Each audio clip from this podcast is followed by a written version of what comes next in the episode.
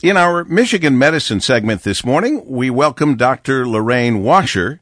Dr. Washer is Associate Professor of Internal Medicine and Infectious Diseases and Medical Director of Infection Prevention and Epidemiology at Michigan Medicine. Doctor, good morning. Welcome to the program. Good morning, Paul. Uh, nice to have you on board talking about something that's extremely important now as we are getting ready to send our kids back to school, go off on uh, a vacation, go to the airport, find out we have to be masked still at the airport, on the airplane, on the school bus, maybe in school. There's a lot going on, and we're glad to have uh, an expert to help us get through all of these things.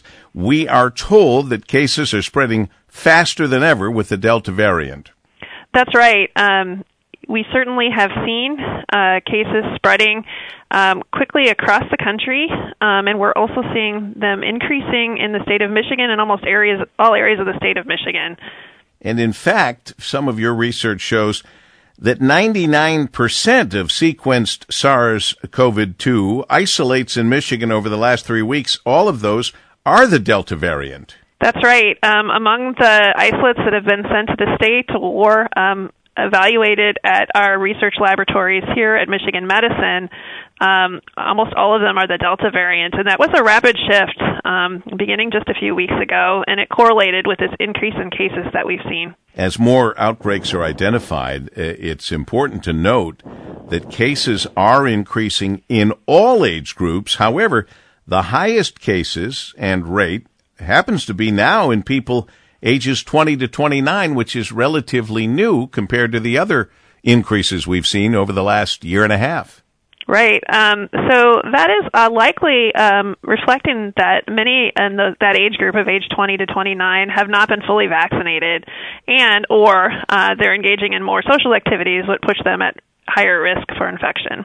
We are told uh, that generally speaking, but now I can get it right from you, Dr. Lorraine Washer at Michigan Medicine, we are told that almost all the people being hospitalized now, in fact, have not been vaccinated. Does that hold true for you as well? Yeah, that does hold generally true.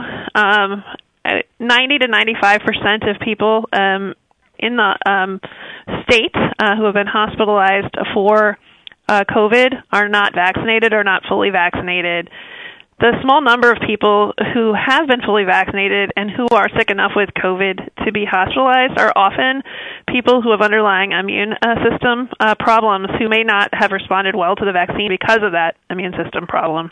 Well, we certainly found that. That the vaccine wasn't working with people who had compromised immune systems. It wasn't talked about a lot because nobody wanted to say anything about anything that might dissuade people from going and getting the vaccine. But the reality is uh, as those people were tested, they found they didn't have the antibodies, which is why the booster is very important for them. But I think, and I guess I'm asking you to take a, a, a guess on this uh, before the CDC makes the official recommendation. I do believe we're all going to be asked to take a booster shot.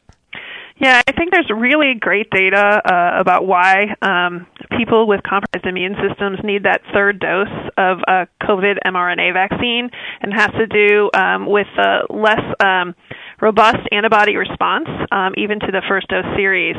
The question about boosters that you bring up is a slightly different one, though, and and that um, is really asking if people who originally responded well with an antibody or other immune response may have waning of their immune system um, and whether they may need a booster to kind of keep the same degree of vaccine efficacy that they had originally. And um, as you noted, uh, the CDC, um, FDA, um, and other um, agencies are really looking at this, and they may be um, making some more recommendations as early as today. You know, it's it's, it's really something um, it, to see that there are things we can do to decrease risk, proven things that we can do uh, to decrease risk both for individuals and for the population. And yet we get a lot of resistance still. That's right. So, um, you know, we've been dealing with this pandemic for over a year and a half. And um, we've had a lot of experience now. We know that there are certain things that work, um, and they will continue to work if we do them. The first is uh, vaccination, um, and and I and others um, strongly encourage anyone who is eligible for vaccination to get vaccinated.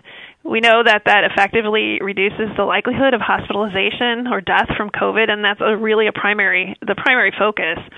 Uh, but also, it's very um, highly effective at decreasing um, your risk of getting COVID in the first place um, and um, that would also decrease your risk from spreading to others. So the CDC um, does recommend also um, now uh, that even if you're vaccinated, you should be wearing a mask in indoor spaces, and that's another layer uh, upon which we can reduce our risk. Um, and that's because we're now back at uh, levels of high case rates. Um, and we also know that there's a remarkably increased risk of transmission with the Delta variant.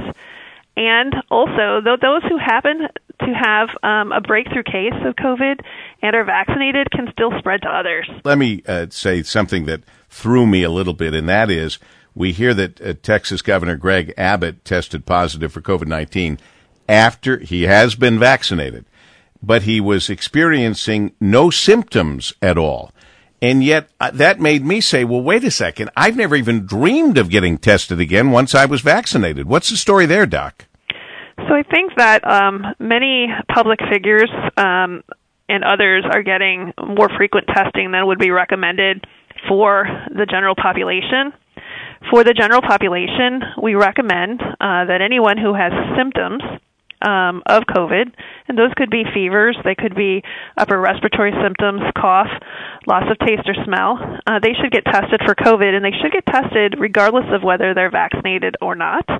And the other group that should get tested for COVID are those people who have been exposed to somebody else who's been infected.